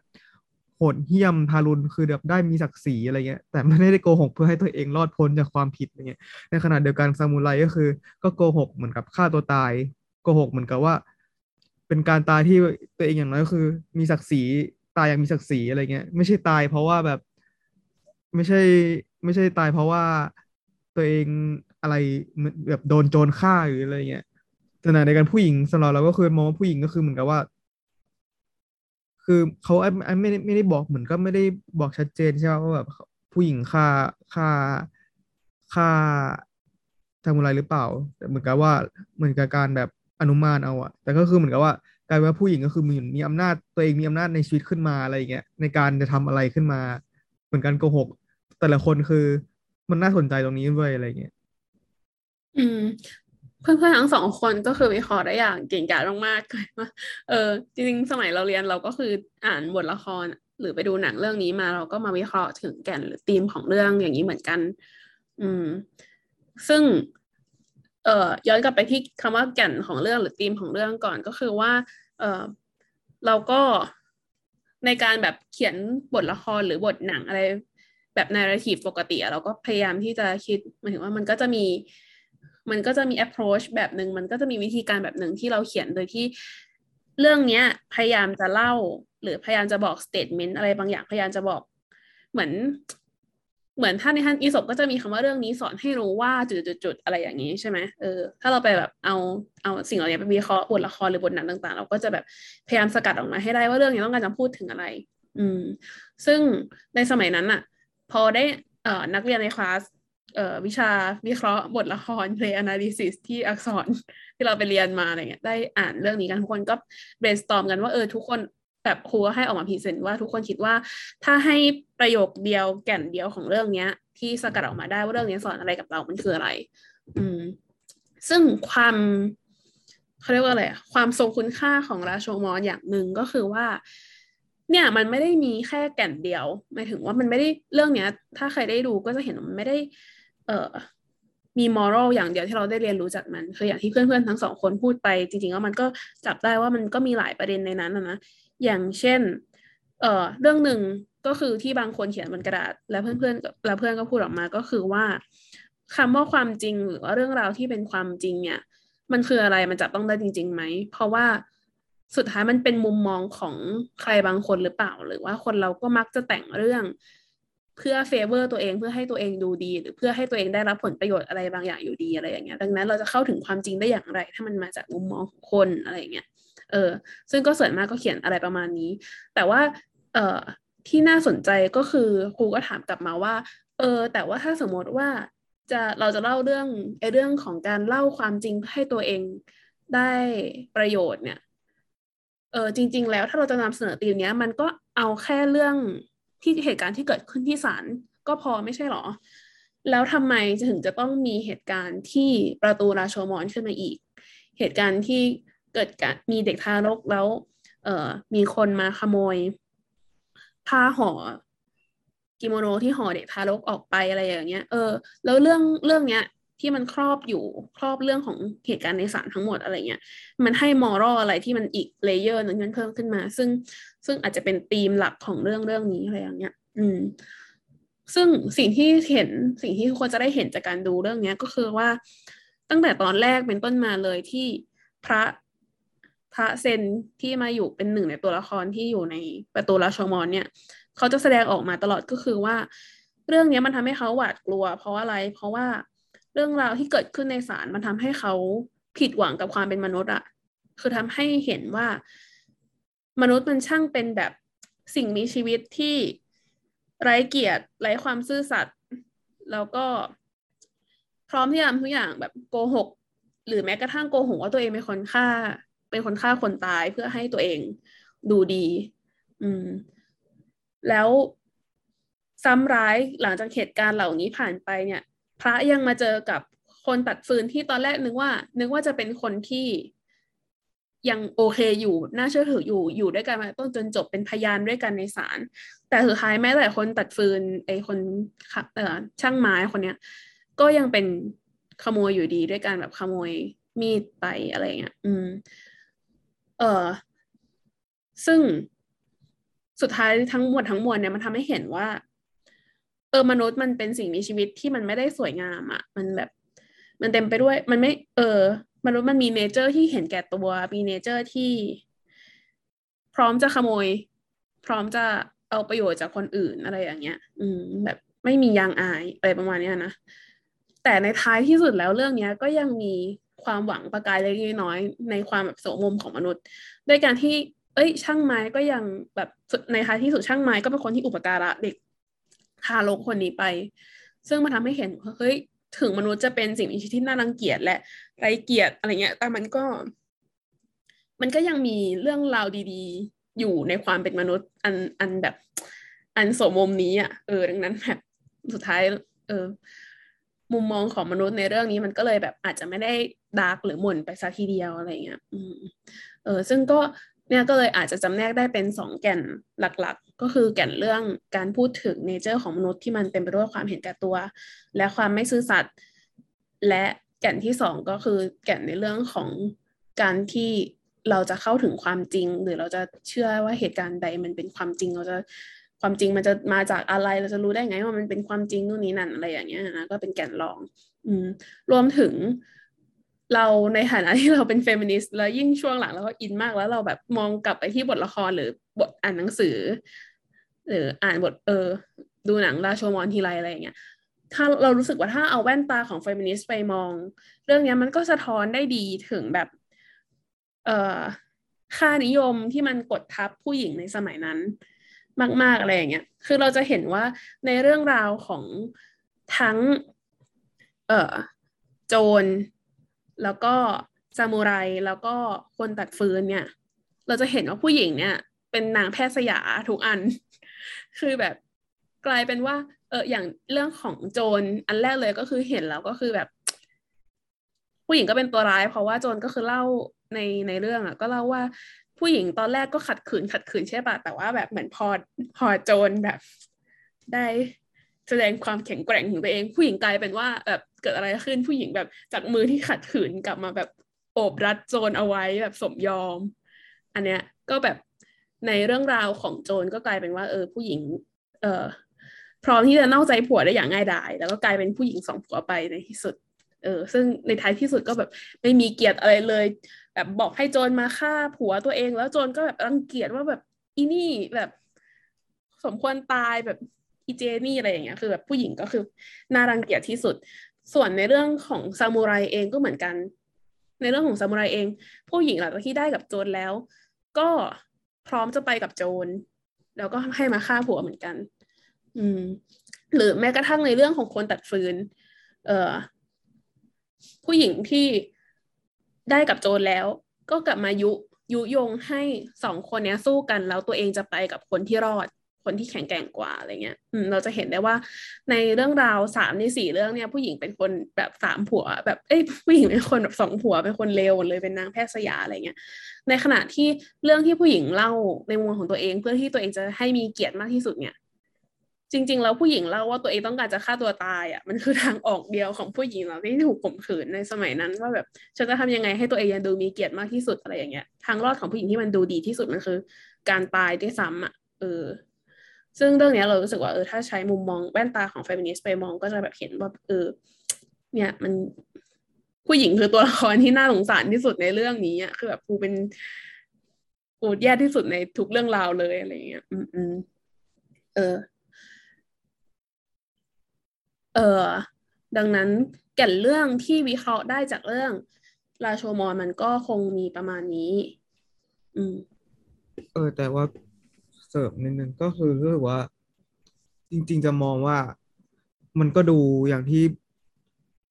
รู้สึกว่าพอพอเทียบกับบริบทของมันที่ออกมาในช่วงหลังสงครามมันก็ดูเป็นหนัง หนัง หนังแบบพูดต้านสงครามก็ได้นะคือ เพราะว่ามันก็คล้ายๆกับเวลาเกิดการขัดแย้งอะไรอย่างงี้ป่ะเวลาแต่ละประเทศมันก็จะมีเรื่องเล่าของตัวเองนาราทีของตัวเองว่าสิ่งที่มันเกิดขึ้นในความขัดแย้งมันคืออะไรอะไรเงี้ยแล้วซึ่งแต่แต่ราชมแต่ท้ายที่สุดราชมอนก็เหมือนกับว่าอย่างภาพภาพของฉากเปิดที่เป็นเสาประตูเมืองที่พังทลายอะไรเงี้ยมันก็คือเหมือนกับว่าเป็นฉากหลังของความขัดแย้งและเรื่องราวที่มันผ่านมา ที่แบบของเออของเรื่องราวความขัดแย้งอะไรที่มันผ่านมาแล้วเรื่องเล่าก็กลายเรื่องเล่าที่เขาเล่า เนี่ยมันก็อาจจะเป็นถ้ามองในมุมของแบบ มุมมุมสงครามอาจจะเป็นเรื่องเล่าความขัดแย้งที่มันความผู้คนล้มตายที่มันเกิดขึ้นอะไรอย่างเงี้ยเหมือนว่าตัวเองเป็น แบบอารมณ์ว่าแต่หมดแต่ละประเทศก็แบบเขาจะเป็นว่า เออเนี่ย ฉันเป็นฮีโร่อย่างนั้นนะประเทศเราเป็นฮีโร่อย่างนั้นนะอะไรอย่างเงี้ย แต่ท้ายที่สุดถึงแม้ว่าหนังนี้ แต่ท้ายสุดแล้วหนังมันก็ชี้ว่าเออท้ายสุดแล้วว่าเรามนุษยชาติถึงแม้ว่ามันจะมีการเข็นฆ่ากันยังไง มันก็มันก็เราก็ยังมันก็ยังมนุษย์ก็ไม่ได้มีแต่ด้านที่แย่อย่างเดียวแต่ว่ามันก็ยังมีความหวังในมนุษย์ก็ยังมีด้านที่ดีด้วยเอออะไรประมาณเนี้ยแต่คือแล้วแล้วก็ประมาณเออประมาณนี้แล้วแต่ก็ชอบนะที่หนังหนังไม่ได้บอกว่าหนังไม่ได้พยายามจะบอกว่า อะไรคือความจริงเออ เหมือนพยายามจะยอมรับมือนหนังพยายามจะบอกว่าแบบเออจริง ๆ แล้วมุมมองของคนมันมีความหลากหลายมาก แล้วความจริงมันเป็นเรื่องที่มันแบบ มันเป็นเรื่องที่มันเขาเรียกว่าอะไรอะมันแบบจับต้องยากคือมันมันยากมากที่จะพูดว่าอะไรคือความจริงอะไรเงี้ย มันก็เลย ไปแตะในแง่ที่เหมือนหนังก็เลยไปแตะในแง่ที่ว่าเป็นการที่แบบชี้ให้เห็นธรรมชาติของมนุษย์มากกว่าว่าเออธรรมชาติมนุษย์มันมีทั้งแบบความแย่นะ แต่ท้ายที่สุดแล้วมนุษย์ก็ยังมีหวังในของตัวเองนะ อะไรเงี้ยเออ ขอขอแอดเออพอแตงโมพูดก็คิดได้เลยว่า จริง ๆ ตอนแรกอะตอนที่เราดู เราคิดว่าเหมือนมันเป็นเรื่องเหมือนสืบสวนทั่ว ๆ ไปเนาะว่า ตอนเออมันมีเรื่องราวที่เล่าไม่เหมือนกันอยู่สามเรื่อง ซึ่งถ้าเกิดเป็นหนังแบบ เอ่อสมเอ่อสมัยใหม่ ถ้าเกิดแบบเรื่องสุดเรื่องเล่าแบบที่ความจริงอยู่สามแบบอะไรเงี้ย สุดท้ายมันต้องเฉลยด้วยความจริงที่เกิดขึ้นจริง ๆ บนโลกอะ ให้เราอืมได้รู้ว่าใครพูดเรื่องจริง หรือใครพูดเรื่องจริงตรงไหนบ้างอะไรอย่างเงี้ยใช่เออใช่คือเออถ้าเป็นฝั่งตะวันตกอาจจะเรียกแนวนี้หรือช่องนี้ว่า Who Done It เป็นแบบสืบสวนแบบใครเป็นคนฆ่า อืม แต่ปรากฏว่าเหมือนพอหนังกับเราคิดว่าสมมติแอดซูมนะแอดซูมว่า ซึ่งเราคิดว่าเขาคงจะให้คนตัดฟืนอะ มันเป็นความจริงที่น่าจะเหมือนจริง ที่ไม่ปรุงแต่งที่สุดอะไรเงี้ย แต่เขาก็เลือกที่จะเล่าผ่านตัวละครตัวหนึ่งที่ซุ่มดูอยู่เหมือนกัน ซึ่งอันนี้ก็แล้วแต่คนมองว่าบางทีเรื่องเล่านั้นก็อาจจะถูกปรุงแต่งบางอย่าง พิ่มไปก็ได้ อะไรอย่างเงี้ย ก็คือ เราคิดว่าข้อดีของการที่สุดท้ายให้คนตัดฟืนเป็นคนเล่าอะ เพราะว่าสมมติว่าถ้าเกิด ถ้าเกิดสมมติเราเขาเฉลยว่าอะไรเกิดขึ้นโดยการเหมือนตั้งกล้องถ่ายภาพเหตุการณ์จริง ๆ อะไรอย่างเงี้ยแบบให้ให้เราเป็น observer เลย ให้เราเป็นผู้ดูเฉยๆอะมันก็จะเป็นการเหมือนขัดหลักการตัวเองแล้วแล้วแก่นตรงที่ว่าแบบความจริง ของแต่ละคนมันเชื่อถือได้มากน้อยขนาดไหน มันจะไม่มีน้ำหนักไปเลย เออ แต่เขาเลือกสุดท้ายเขาเลือกให้เล่าผ่านคนคนหนึ่ง ซึ่งเราก็ไม่รู้ว่าจะเชื่อความจริงนั้นได้หรือเปล่า ก็เหมือนกับให้เป็นการย้ำไปไกลๆว่า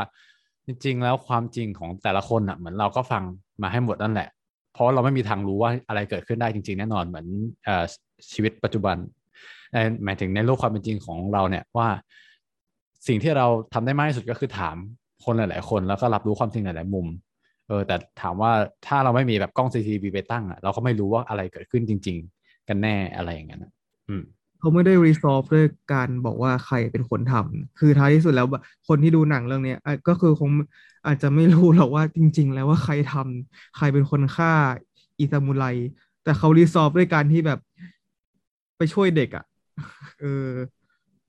การปิดพอตของ ซึ่งซึ่งซึ่งรู้สึกว่า เออมัน ซึ่งเขาไม่ได้ทำให้มันซึ่งชอบตรงที่ว่าเขาไม่ได้ทำให้มันมันมันมีความเชื่อมโยงกันอะ มันแบบคือเหมือนกับว่า คือไอ้พอดใหญ่กับพอดเล็กที่มันเกิดขึ้นอะถึงแม้ว่าไอ้ไอ้เด็ก ถึงแม้ว่าไอ้เด็กการช่วยเด็กออกมาจากการช่วยเด็กที่ถูกทิ้งอะมันอาจจะไม่ได้ดูเกี่ยวกับ อีใครถูกฆ่าเลยแต่ท้ายที่สุดแล้วอะ หนังมันแสดงให้เห็นว่าเออมันเกี่ยวกันว่ะมันคือเรื่องของแบบ อย่างที่แพงพูดว่าธีมใหญ่มันคือเรื่องของแบบความหวังของมนุษยชาติที่แบบ เออมันยังมีหวังอยู่นะ ถึงแม้ว่า ถึงแม้ว่ามันจะเกิดขึ้นเรื่องเล็ก ๆ ที่แต่ละคนนี่เขาพูดที่มันตอนแรกพวกแบบเรื่องนี้แม่งเลวร้ายยิ่งกว่า plague ยิ่งกว่าไฟ disaster disaster ซะอีกอะไรเงี้ยเออกลายเป็นว่าประเด็นหลักไม่ใช่สำหรับเรานะ ไม่ใช่แบบใครฆ่าเลยแต่ประเด็นหลักคือของเราคือมันก็ว่า เออมันคือเรื่องนี้ว่าไอ้คดีพวกเนี้ยมันเป็นตัวแสดงให้เห็นว่ามนุษยชาติแม่งแย่ว่ะ แต่การที่เขาช่วยเด็กคือ มนุษยชาติยังมีหวังอยู่ว่ะอะไรอย่างเงี้ยซึ่งการที่ใช้เด็กเองอะมันก็เป็นซิมโบลิกหรือเป็นเออเป็นสัญญาเป็นสัญลักษณ์ของความหวังด้วยนะ เป็นแบบสิ่งเกิดใหม่อะไรเงี้ยเพราะว่า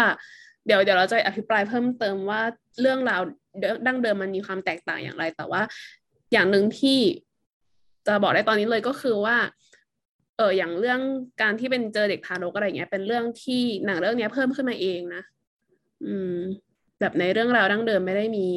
เรื่องของเด็กทารกเกิดขึ้นที่ประตูราชมอนเออ ในเรื่องสั้น อืม เราก็เลยคิดว่ามันเป็นความคมคายของคนเขียนบทและผู้กำกับ ซึ่งซึ่ง เอ่อคุโรซาวะเองเขาก็มีส่วนในการเขียนบทด้วยกับอีกคนนึงอะไรเงี้ย อืม ก็เป็นความคมคายของเขาที่ใช้เด็กมาเป็นสัญญาที่แทนเออเป็นตัวแทนถึงความหวังได้อย่างดี อืมเป็นแล้วแบบอย่างที่แตงโมบอกมันเป็นช่วงหลังสงครามด้วยอะไรอย่างเงี้ยก็อาจจะอินเทอร์เพรตได้ไหมว่าแบบความหวังมันมาแบบกับ new generation มากับคนรุ่นใหม่อะไรอย่างเงี้ยที่อาจจะไม่ได้เต็มไปด้วยความแบบน่ารังเกียจและเห็นแก่ตัวเหมือนกับคนรุ่นเก่าต่อไป อืมมีสิ่งที่โน้ตอย่างหนึ่งที่มากับเด็กเลยก็คือว่าฉากเด็กตอนนั้นนะคือ ไอฉากเรื่องเล่าอะตอนนั้นเกิดฝนตกตลอดตอนเล่าเรื่องเลย แต่พอเจอเด็กปุ๊บ อยู่ดีฝนก็คือหยุดตกแล้วอะไรประมาณนั้นนะเออ ก็เหมือนเป็นเป็นสัญญาอย่างหนึ่ง ที่บอกถึงความหวัง ความหวังอันใหม่ที่ได้ถูกรีสตอร์ขึ้นมาแล้วอะไรอย่างนั้นอืม ซึ่งเชื่อมโยงได้ดีมากเลยจากที่โอเล่บอก เพราะว่าคือจากที่พวกเราสามคนได้เล่าเนื้อเรื่องให้คุณผู้ฟังฟังไปเนี่ยก็จะเห็นว่าจริงๆแล้วเนื้อเรื่องเนี่ยมันก็มีความเข้มข้นในตัวของมันแล้ว โดยเนื้อเรื่องลำพังเนี่ยมันก็สนุกอยู่แล้วนะ แต่ความโดดเด่นและความที่ทำให้หนังเรื่องนี้เป็นชั้นครูเนี่ยก็คือ การหยิบเอาเรื่องราวเนี้ยมาเพิ่มสิ่งที่เรียกว่ามีซองเซงเพื่อซึ่งเป็นการเล่าเรื่องด้วยภาพอืมซึ่งมันก็คือมิติที่ทำให้เราเห็นแบบการแบบทำเอาทุกอย่างมาจัดวางรวมกันอะไรอย่างเงี้ยให้เราเห็นบนจอ ซึ่งมันเป็นมิติที่ เพิ่มเติมขึ้นมาจากการที่เราแบบถ้าเราแค่อ่านบทหนัง เราก็จะได้เป็น text ใช่ไหมแต่ว่าเนี่ยเราได้ดูหนังอะ่ะเราเห็นสิ่งที่พ่วงกับหยิบจากบทเนี่ยเอามาจัดวางให้เห็นเราเห็นเป็นภาพไม่ว่าจะเป็นการจัดแสงที่แตงโมพูดถึงตอนแรกก็ดี การจัดวางองค์ประกอบก็ดีเอ่อการแสดงของนักแสดงที่เราพูดถึงก็ดี หรือแม้กระทั่งการใช้สัญญาหรือว่าการเซตติ้งฉากการให้ฝนตกการให้แดดออกอะไรเงี้ยก็ดีเรื่องเนี้ยมันก็ เป็นหนังชั้นครูได้เพราะมันมีเนี่ยการเล่าเรื่องด้วยภาพที่โดดเด่นอย่างมากอืมเออ มันเป็นอะไรที่อยากพูดอีกทีว่าชอบชอบมากของหนังเรื่องเนี้ยคือ คือแบบเอาตั้งแต่ฉากที่ประทับใจที่ชอบก่อนก็คือ ฉากที่แบบว่าเริ่มฉากที่เขาเริ่มเข้าป่าตอนแรกอะไรเงี้ยมันเหมือนที่แบบว่า คนที่เริ่ม คนที่เรื่องเล่าคนตัดไม้ใช่ปะพอแบบเริ่มเล่าว่าเอ้ยมันเป็นเกิดเรื่องอะไรที่เกิดเรื่องขึ้นนะ อะไรอย่างนี้ใช่ไหมแล้วเขาก็ค่อยตัดไปที่คนตัดไม้เดินป่า ซึ่งคือถ้าถ้าเราคิดส่วนตัวนะถ้าวันเราทำหนังนี้บางทีเราอาจจะไม่ได้ใช้เวลากับการเดินเข้าป่ามานานขนาดนั้นก็ได้ ซึ่งเขาอุทิศเวลาให้ให้ชายคนนี้เดินเข้าป่าประมาณแบบหลายสองสามนาทีสองนาทีกว่าเลยคือแบบว่า ถามว่าแล้วมันได้เอฟเฟกอะไรใช่ไหมส่วนตัวดูแล้วมันรู้สึกว่ามันเหมือนกับ การค่อยๆแบบดำดิ่งเข้าไปในใจคนอะ คือซึ่งซึ่งการเข้าป่านะ มันไม่ไม่ไม่ได้มีไดอะล็อกประกอบเลยนะ แบบไม่ได้มีพูดคำพูดอะไรเลยอะแบบเป็นการที่แบบเขาเขาค่อยๆเคลื่อนไปอย่างเดียวแล้วถ่ายเงาเงาไม้เงาอะไรเงี้ยแต่เหมือนกับพอมันทำให้เรารู้สึกได้ว่า เอ้ยมันค่อย ๆแบบ ลึกลงไปแล้วอะคือคือในคือตอนดูมันอาจจะไม่ได้แบบรู้รู้เลยหรอกว่าแบบเอ้ยมันคือการดำดิ่งในใจคนเงี้ยแต่แบบในตอนนั้นอะที่ดูคือรู้สึกว่าเฮ้ยแบบ มันค่อยๆ เข้าไปในความลึกลับอะไรบางอย่างอะไรเงี้ย แต่แล้วพอดูเสร็จมันถึงแบบมาตกตะกอนว่าคือเออมันไอฉากนี้มันมันเล่ามันได้ความรู้สึกตรงนี้ดีมากเลยอะไรเงี้ยแล้วก็พอหลาย ๆ อันอะอย่างถ้าตอนที่ตอนที่เล่าเรื่องอย่างที่เล่าเรื่องกันตะกี้ใช่ป่ะเรื่องของแบบใครฆ่าหรืออะไรเงี้ย คือแบบสิ่งที่เห็นนอกจากไดอะล็อกที่เขาจะพูดออกมาแล้วใช่ไหมสิ่งที่เห็นชัดเจนคือพวกแบบการองค์ประกอบของภาพ หรืออะไรเงี้ยมันมีส่วนในช่วยในการเล่าแบบเยอะมากแบบ มันแทบจะเป็นมันแทบจะเป็นตัวแทนหนึ่งของแบบคำพูดไปเลยอะถ้าที่เราเห็นอะอย่างเช่นการที่ฉากฉากที่เจอศพเนี้ยก็คือแบบเฟรมคือคือไม่ได้รู้คือเขาเรียกว่าอะไรไม่ได้บอกตรงๆว่าแบบ ว่าอีอีผู้หญิงตายแต่แบบมีการเฟรมให้เห็นแบบเป็นมือแล้วก็คนตัดไม้มองมา อะสไรมุไรตายตรงนั้นเมื่อกี้แตงโมพูดว่าผู้หญิงตาย ใช่ไหมเอาซามูไรพูเอดใหม่อพูดใหม่ขอโทษเอาใหม่ตัดตัดไหมก็เหมือนกับฉากที่ซามูไรคือมันเป็นฉากที่แบบที่บอกว่าเออพบศพซามูไรตายแล้วแบบน่าตกใจอย่างเงี้ยคือการ frame ฉากอะไรเงี้ยมันทำให้เรารู้สึกได้ชัดเจนถึงความแบบน่าตกใจแล้วว่าการที่ความน่าตกใจของการที่ไปไปเจอศพมา เออ หรือว่าการที่มันจะมีฉากที่แบบ โจรเองเมียเองหรือซามูไรเองระแวงระแวงซึ่งกันและกันน่ะมันจะมีการจัด composition แล้วก็การตัดที่แบบที่แบบทำให้เราเห็นว่าแบบ เอ้ยเขามีการที่ความระแวงซึ่งกันและกันอะไรเงี้ยแบบตัดวางคู่กันแล้วก็ตัดฉับ ตัดฉับ ตัดฉับหรืออะไรเงี้ย ซึ่งแบบเฮ้ยอัศจรรย์นะคือชอบมากอะไรเงี้ยส่วนตัวคือ คือรู้สึกมันรู้สึกได้อะไรชัดเจน อืม อีกอย่างหนึ่งที่โดดเด่นก็คือการจะจัดวางองค์ประกอบภาพระหว่างเรื่องราวที่เป็นคนที่มาขึ้นศาลเล่า กับภาพเหตุการณ์ที่อยู่ในวันนั้นที่เขามาให้ปากคำที่ศาลเองอะไรอย่างเงี้ย อืม คือมันมีความโดดเด่นมากเพราะว่าฉากที่อยู่ที่ศาลเนี่ย มันจะมี background ที่แตกต่างจากจากในป่าอย่างชัดเจน คือเป็น background แบบ plain plain แล้วก็มีตัว เอ่อ ผู้ที่ให้ปากคำนั่งอยู่ตรงกลาง โดยไกล ๆ ก็จะเห็นแบบพระกับอีคนตัดฟืนนะเป็นแบบ witness อยู่ไกล ๆ อะไรอย่างเงี้ย อืม ซึ่งไอการจัดวางภาพแบบเนี้ย ประโยชน์หนึ่งอย่างที่พูดไปแล้วก็คือว่ามันแตกต่าง มันทำให้เราแบบเห็นความแตกต่างอย่างชัดเจนระหว่างเอ่อบรรยากาศในศาลกับบรรยากาศของเรื่องเล่าที่เขาเล่า อีกประโยชน์หนึ่งก็คือว่ามันทำให้เรารู้สึกเราคนดูเนี่ยรู้สึกเหมือนกับว่าเราเป็นประหนึ่งผู้พิพากษา คือเราจะเห็น คนเหล่านี้อะมานั่งอยู่เบื้องหน้าเราเห็นเต็มตัวแบบ ได้พินิจพิเคราะห์การเล่าเรื่องของเขา เราก็แบบประจันหน้าอยู่กับเราอะไรอย่างเงี้ย ที่มองมาแบบเฉียดเฉียดกล้องเฉียดเฉียดเรา จนเรารู้สึกว่าแบบเออ เรากำลังแบบนั่งฟังเขาพูดแล้วต้องจับผิดหรือต้องพยายามวิเคราะห์ว่าเอ้ยคนนี้พูดจริงอยู่หรือเปล่าวะอะไรอย่างเงี้ยเออเออซึ่งสิ่งเนี้ยมันก็แบบเจ๋งมากๆในสมัยนั้นอะไรเงี้ยจริงอันนี้เห็นด้วยว่าเอฟเฟกเออเราชอบฉาก การจัดองค์ประกอบฉากของชั้นศาลมากคือ อันนี้มันชัดเจนมากเลยว่าให้เราเป็นบทบาทอะไรอะออกไหมเออว่าอันนี้คือตั้งกล้องไว้ที่ตรงผู้พิพากษาคือเหมือนให้เรามารับฟังรับฟังหลักฐานของเฮ้ฟังเหล่าผู้อยู่ในเหตุการณ์มามาดีแคลร์เออมาเล่าเรื่องว่าเกิดอะไรขึ้นอย่างเงี้ย คือเหมือนอันนี้เขา เขาเหมือนใส่บทบาทให้เราไปโดยการจัดองค์ประกอบของฉากอย่างชัดเจนอะไรเงี้ยอืมอืม รวมถึงอย่างหลาย ๆ ฉากที่พวกเราเล่าไปครั้งที่แบบที่เล่าไปก่อนหน้านี้อะก็คือว่าหลาย ๆ ฉากอะ ที่พวกเราเล่าอะมันไม่ได้เล่าเรื่องด้วยไดอะล็อกเลยนะ แต่มันเล่าเรื่องด้วยแบบภาพหรือการแสดงล้วน ๆ เลยอะ อย่างเช่น ที่เราเล่าว่าแบบอย่างในเรื่องของโจรอันแรกที่ผู้หญิงเปลี่ยนจาก ดูเหมือนจะขัดขืนก็มาเป็นสมยอมใช่ปะอันนี้เชื่อไหมว่าฉากเนี้ยจริง ๆ แล้วเราไม่ได้เห็นหน้าผู้หญิงด้วยซ้ำแต่ว่าเราเห็นแผ่นหลังของโจรและและมือของผู้หญิงอะที่แบบจากตอนแรกที่แบบเหมือนขัดขืนขัดขืน แล้วก็เปลี่ยนมาเป็นโอบรัดลงไปอะไรอย่างเงี้ย แล้วก็ตัดไปที่สีหน้าของซามูไร แล้วแบบ เออเท่านี้คนดูก็เข้าใจทุกอย่างนึกออกไหมว่ามันเกิดอะไรขึ้นแล้วตัวละคร ทุกตัวในนั้นรู้สึกอย่างไรรวมถึงฉากที่เออผู้หญิงเอ่อในเรื่องเล่าของผู้หญิง เรื่องเล่าของเมียซามูไรที่หลังจากที่ตัวเองตกเป็นของโจรแล้ว แล้วก็รู้สึกว่าตัวเองแบบถูกชายผู้เป็นสามีดูหมิ่นเหยียดหยาม แล้วก็ทำให้ตัวเองรู้สึกเศร้าเสียใจ จนอยากจะตายตายไปให้พ้นพ้นซาจากสายตานี้ แล้วก็รู้สึกว่าทำไมต้องมองฉันด้วยสายตานี้ด้วยอะไรอย่างเงี้ย อืม การแบบ ทั้งการแสดงและการถ่ายทำฉากเนี้ยมันเรารู้สึกว่ามันมีความแบบมันมีความไซคิเดลิกอะมันมีความแบบ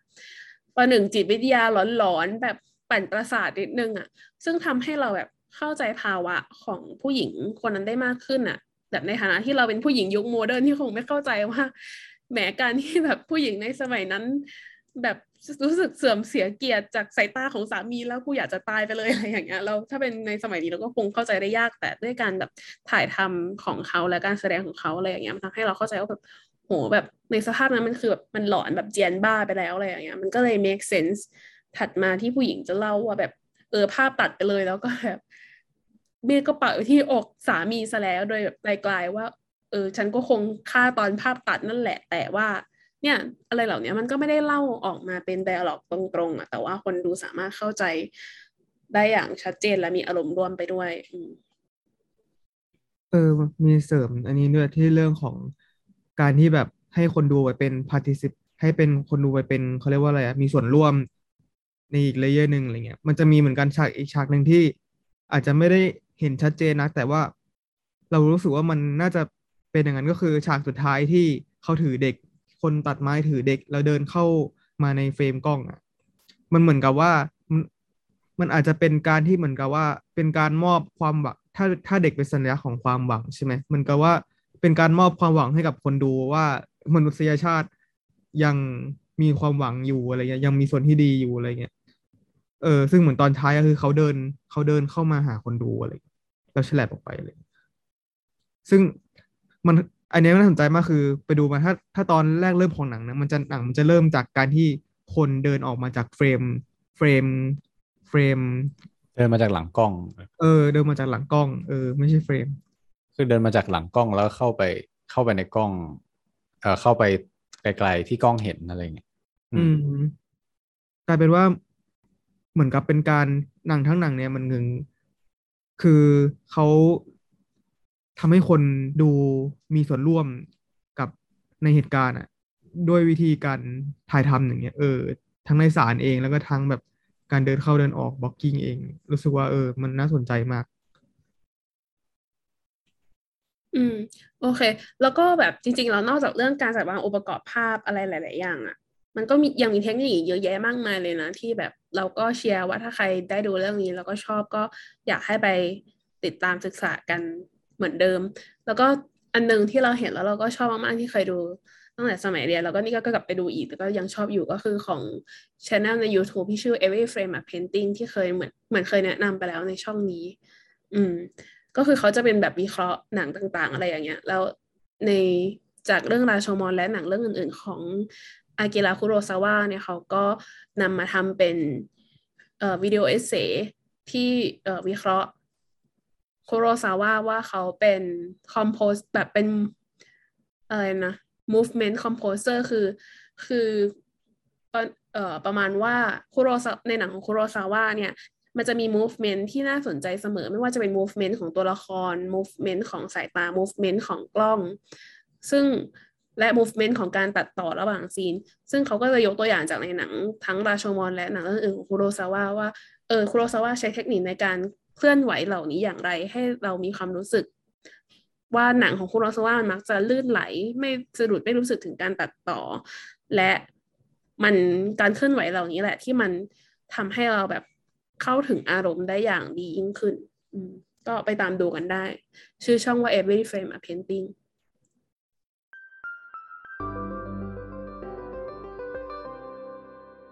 อย่างที่เล่าไปว่า ถึงเรื่องนี้จะมีการเล่าเรื่องด้วยภาพที่เยี่ยมยอดอะไรอย่างเงี้ย แต่ก็ปฏิเสธไม่ได้ว่าเรื่องราวที่เป็นบทโดยพื้นฐานของมันก็มีความเยี่ยมยอดของมันอยู่แล้วที่มันเจ๋งก็คือว่าเรื่องเนี้ย เอ่อคุโรซาวะถึงเขาจะดัดแปลงมาจากเรื่องสั้นอ่าก็จริงอะนะแต่ว่าเขาก็มีการเสริมเติมแต่งอะไรขึ้นมาเยอะที่ทำให้หนังมันมีมิติที่ไม่เหมือนเรื่องราว ที่เป็นเรื่องสั้นตั้งต้น คือเราก็มาจะได้ยินว่าหนังเรื่องราโชมอนเนี่ยได้ดัดแปลงมาจาก เรื่องสั้นของคุณริวโนสุเกะอาคุตะงาวะ ซึ่งเป็นนักเขียนที่เรียกว่าเป็นตำนานของญี่ปุ่นนะนะเออแบบเป็นราชาเรื่องสั้นของญี่ปุ่นเลยก็ว่าได้ อืมแต่ว่าเรื่องที่เอ่อเป็นโครงเรื่องที่มาจะพูดถึงกันว่าหยิบจับมาทำก็คือเออถึงเครดิตของราชวันก็ขึ้นว่าปรับเปลี่ยนมาจาก เรื่องนี้ก็คือจะขึ้นว่ามาจากเรื่องอินอาโกฟหรือว่าแปลไทยว่าในป่าละเมาะอืมแต่จริง ๆ แล้ว มันก็ถามว่ามันมีเรื่องสั้นที่ชื่อว่าราโชมอนไหม มันมีเรื่องสั้นที่ชื่อว่าราโชมอนด้วย อืม ซึ่งจริง ๆ แล้วหนังเรื่องราโชมอนเนี่ย มันน่าจะเป็นการดัดแปลงจากเรื่องสั้นสองเรื่องนี้นำมาผสมกันมากกว่าอืแล้วทีนี้เรื่องสั้นของสองเรื่องนี้เนี่ย เรื่องราวมันเป็นอย่างไรเดี๋ยวแพนก็จะเล่าให้ฟังโดยสังเขปนะคะ อย่างเรื่องของในป่าละเมาะก่อนละกันอันเอาที่เอ่ออันที่จริงอย่างที่บอกไปว่า มันมีหลายอย่างที่เสริมเติมแต่งขึ้นมาอันก็จะพูดจากสิ่งที่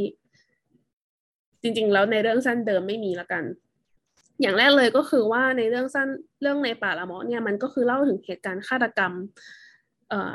ชายซามูไรคนหนึ่ง โดยมีพยานให้การถึงเจ็ดคน เออ แต่ว่าสี่คนแรกเนี่ย จริงๆเราก็ไม่ได้เน้นอะไรมากมาย เพราะเป็นพยานแวดล้อมที่ไม่ได้เอ่อไม่ได้เห็นเหตุการณ์ฆาตกรรมจริง ๆ แต่สิ่งที่น่าสนใจในเรื่องสั้นเรื่องนี้ก็คือพยานสามคนหลัง ก็ได้แก่ในโจรโจรที่กล่าวอ้างว่าตัวเองเป็นคนฆ่า ผู้ชายคนนี้ เมียของผู้ชายคนนี้ที่ก็บอกว่าตัวเองเป็นคนฆ่าเหมือนกัน แล้วก็สุดท้ายคือวิญญาณของผู้ตาย ซึ่งมาเข้าร่างทรง แล้วก็บอกว่าตัวเองเป็นคนฆ่าตัวตายเอง อืม จะเห็นว่าในเรื่องนี้เนี่ยหนึ่งก็คือไม่มีประตูราโชมอน เพราะว่ามันไม่ใช่เรื่องราโชมอนเป็นเรื่องในป่าละมออย่างที่สองก็คือไม่มีเรื่องราวของคนตัดฟืน เรื่องราวจบลงแค่ สุดท้ายการให้การของทั้งสามคนที่กล่าวอ้างว่าตัวเองเป็นคนฆ่าและไม่มี ไม่มีสิ่งที่ใกล้เคียงกับบทสรุปแบบแบบเรื่องราวของคนตัดฟืนในในเรื่องในหนังเรื่องราโชมอนที่เราได้ดูกันอะไรเงี้ย อืม เออ ก็จะเห็นเลยว่าจริง ๆ แล้วเนี่ย ถ้าเราถ้า เอ่อคุโรซาวะเขาเล่าเรื่องตามในป่าละมอเป๊ะๆเนี่ยมันก็พอไม่มีเรื่องของคนตัดฟืนก็อาจจะคนดูก็อาจจะถูกทิ้งให้รู้สึกว่าอ้าวอะไรวะนิดหน่อย เพราะว่าแบบสุดท้ายพอคนดูมาดูก็จะรู้สึกว่าเรื่องราวของคนตัดฟืนอะมันก็ดูเป็นพาร์ทที่ใกล้เคียงกับความจริงมากที่สุดใช่ไหมล่ะ ก็จะแบบรู้สึกว่า เออ มันกลับบ้านไปนอนหลับกว่าอะไรเงี้ยเออ ส่วนเรื่องสั้นที่ชื่อว่าราโชมอนเนี่ยเป็นเรื่องแยกกันออกไปไม่ได้เกี่ยวข้องกับในป่าละมอนนะคะ เป็นเรื่องที่เกิดขึ้นที่ประตูเมืองราโชมอน ซึ่งตัวละครในเรื่องนี้เนี่ยก็จะมีเอ่อก็จะมีคือเขาก็จะเล่าว่าประตูราโชมอนเนี่ยมันก็จะเป็นประตูที่คนเอาศพมาทิ้งกัน แล้วก็มีศพผู้หญิงอยู่คนหนึ่ง และสิ่งที่ กำลังอยู่กับศพผู้หญิงคนนั้นก็คือผู้หญิงแก่คนหนึ่งปรากฏว่าผู้หญิงแก่คนนั้นเนี่ยกำลังตัดผมที่ยาวของศพผู้หญิงคนนั้นเนี่ย เพื่อเอาผมไปขาย เออ แล้วปรากฏว่าก็มีชายคนหนึ่งซึ่งเป็นคนตัดฟืนหรือเปล่าวะเออเป็นชายคนหนึ่งแล้วกันผ่านมา มีชายคนหนึ่งผ่านมาแล้วเจอว่าผู้หญิงแก่คนนี้กำลังตัดผมผู้หญิงศพผู้หญิงไปขาย ก็เข้ามาด่าทอแล้วก็กล่าวหาว่ายายคนนี้เป็นโจร ว่ามาหากินกับศพอะไรประมาณเนี้ย อืม แต่ว่าในท้ายที่สุดเนี่ยแล้วยายก็พยายามเถียงว่าไม่ฉันฉันมีลูกต้องเลี้ยงฉันเนี่ยฉันจำเป็น ฉันยากจนต้องไปหากินแบบความจำเป็นหลาย ๆ อย่างทำให้ฉันต้องทำอาชีพนี้ อืม แล้ว เออชายผู้นี้ก็จริง ๆ แล้ว ปรากฏว่าตัวเองก็เป็นคนแบบ เป็นคนมีหนี้สินลำบากยากแค้นเหมือนกัน พอได้ยินยายพูดอะไรดังนั้นขึ้นมา ก็บังเกิดความรู้สึกว่า เอาละงั้นฉันขโมยยายแบบขโมยเสื้อผ้าจากยายดีกว่า ในที่สุดชายคนนี้ก็ขโมยเสื้อผ้าจากยาย และกลายเป็นโจรไปอีกทอดหนึ่งเออ อันนี้ก็เป็นเรื่องสั้นราชมอนอืม ก็จะเห็นได้ว่า เออเออคุณคุโรซาวะเนี่ยได้หยิบนำสองเรื่องนี้มาผนวกรวมกันได้อย่างดีนะแล้วก็แบบเออทำให้มันแบบเชื่อมมิติเข้าด้วยกัน จนมันแบบมีทั้งธีมหลักธีมรองอะไรอย่างนี้แหละ แล้วมันพูดถึงความเห็นแก่ตัวของมนุษย์ได้ทั้งสองเรื่อง อืม ซึ่งก็ต้องให้เครดิตคุณริวสุเกะเอ้ยริวโนสุเกะอาคุตะอาวะนิดนึงนะ เพราะว่าจริงๆแล้วแบบสองเรื่องเนี้ยก็เป็นความคมคายของเขาอีกอย่างหนึ่งที่เขาไปหยิบจับสองเรื่องนี้มาจากมาจากเรื่องสั้นที่มีอยู่เดิมในใน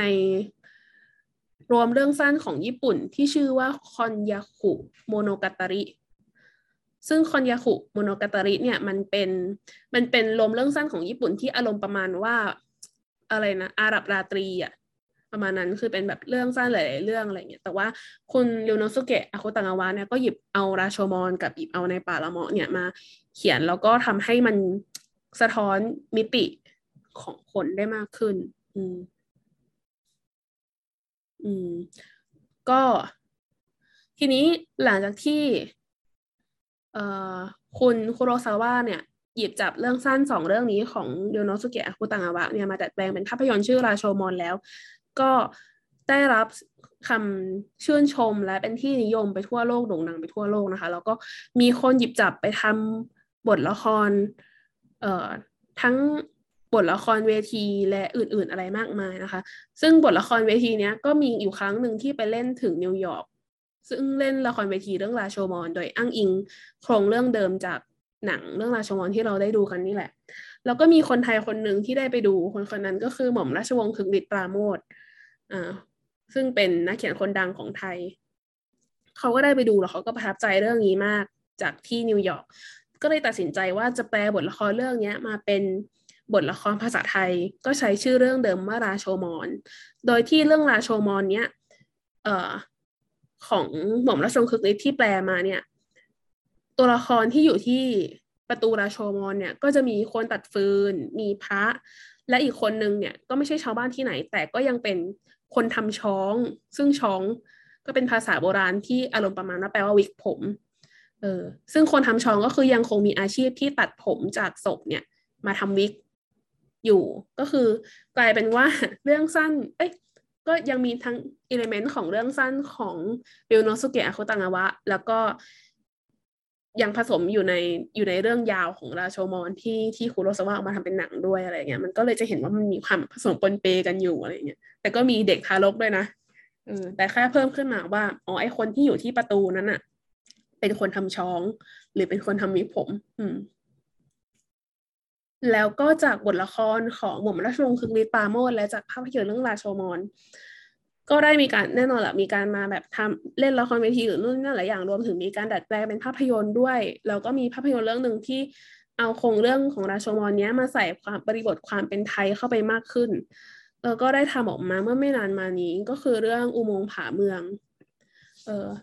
ซึ่งเรื่องอุโมงค์ผาเมืองก็จะทำโดยหม่อมราชวงศ์เขาชื่ออะไรนะ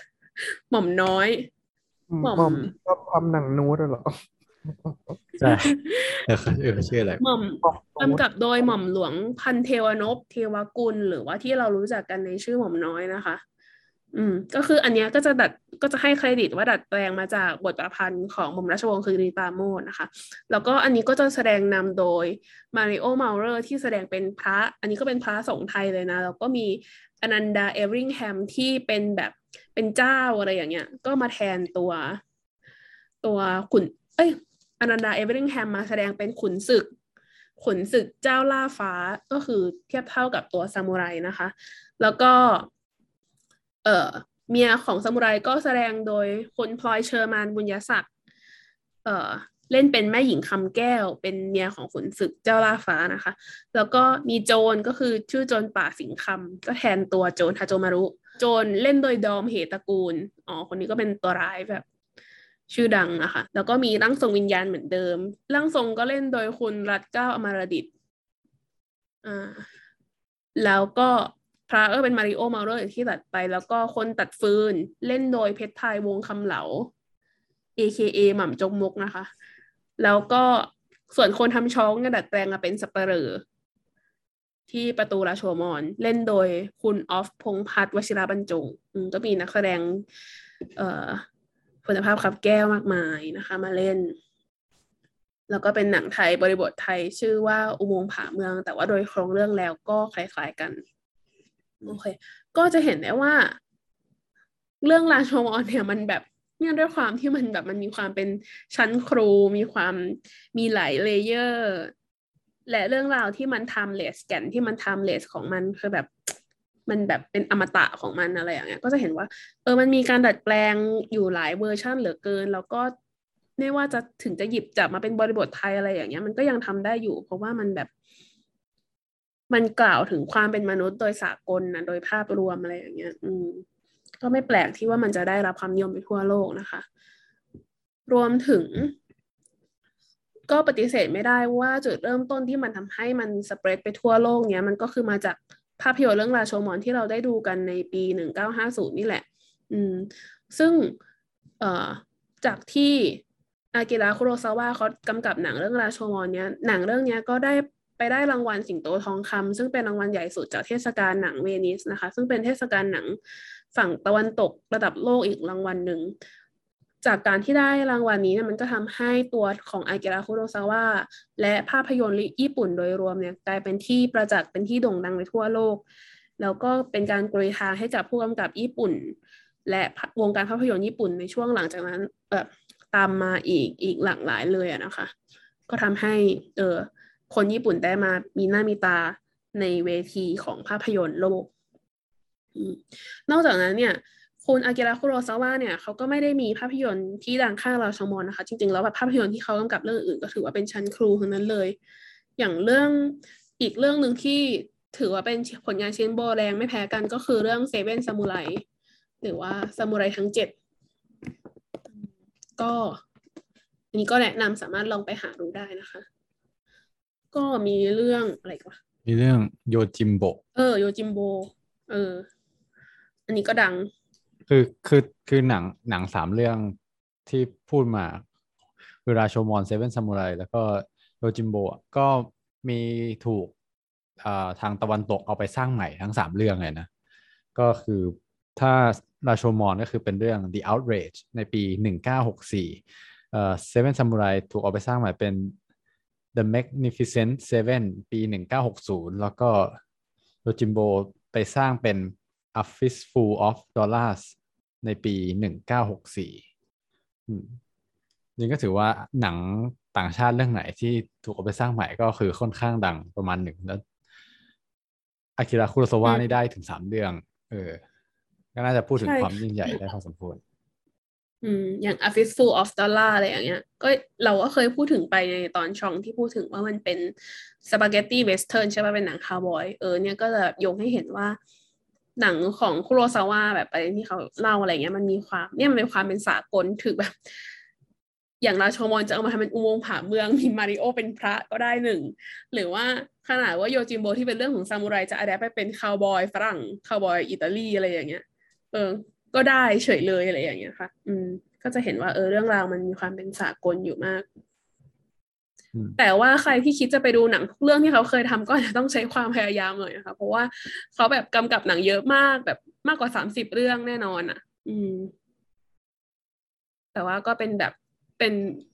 master ของของวงการภาพยนตร์ญี่ปุ่นคนหนึ่งค่ะ อากิระคุโรซาวะอืมอันไหนพูดถึงความความยิ่งใหญ่แล้ว อาจจะ add ให้เห็นถึงอันหนึ่งของของเรื่องราโชมอนเนี่ยก็คือว่าก่อนที่เราจะมาอัดอันเนี้ยคือเรา ลองไปทำ research เหมือนลองไปเปิดเปิดไอ้พวกหนังสือที่เกี่ยวกับหนัง แบบโดยรวมอะนะ แบบ book of film bookเอ่ออ่า cinema book อะไรเงี้ยคือคือในในคิโนเงี้ยเราลองไปพลิกๆดู ปรากฏว่าหนังสือที่พูดถึงภาพยนตร์น่ะแทบทุกเล่มอะ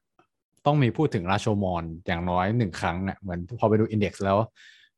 มันจะมีไล่ list หนังอะไรเงี้ยเออมันต้องมีแบบ reference ถึงราโชมอน ยังหาเล่มไหนที่ไม่มีเลย ไม่เจอเลยอย่างนี้ดีกว่า เออ ประมาณสี่ห้าเล่มที่เราไปเปิดดูอะอืมแปลว่าเหมือนหนังเรื่องนี้ก็เป็นหมุดหมายสำคัญของของวงการภาพยนตร์ประมาณหนึ่งเลยเหมือนกันถ้าอย่างนั้นจริง ๆแล้วนอกจากจากเป็นหมุดหมายสำคัญให้วงการภาพยนตร์แล้ว ไอราชมอนเนี่ยมันก็มีมีผลออกมาอ่าเป็นคำอีกคำหนึ่ง ก็คือคำว่าราโชมอนเอฟเฟกเหมือนกัน ซึ่งคำว่าราโชมอนเอฟเฟกเนี่ยมันก็ถูกใช้อย่างแพร่หลายเป็นทั่วไปนะไม่ใช่แค่วงการภาพยนตร์หรือวรรณกรรม อาจจะถูกใช้ในแง่ของการอธิบายเหตุการณ์ในสังคมอะไรอย่างเงี้ยต่างๆ เหตุการณ์ของมนุษย์ได้ ก็คือคำว่าราโชมอนเอฟเฟกอะมันถูกใช้มาดัดแปลงมาจาก เนื่องจากมีภาพยนตร์ที่โด่งดังนี่แหละ เออก็คือมันเป็นปรากฏการณ์ที่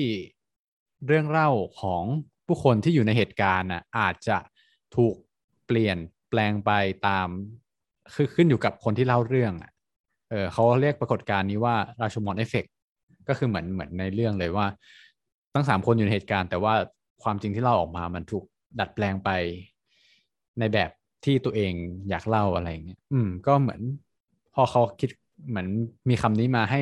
เราตระหนักรู้ไว้เสมอว่า พอเวลาได้ยินเรื่องเล่าของคนอะ มันอาจจะเป็นราโชมอนเอฟเฟกก็ได้ มันอาจความจริงที่เกิดขึ้นอาจจะไม่ใช่สิ่งที่คนคนนั้นเล่าเป๊ะร้อยเปอร์เซ็นต์แต่อาจจะเกิดจากการดัดแปลงอะไรบางอย่าง จากจากปากของของผู้เล่าอะไรอย่างนั้น อืม ก็ตัวอย่างของราโชมอนเอฟเฟกอีกอย่างหนึ่งก็ หลายๆคนอาจจะเคยได้ยินพวกเรื่อง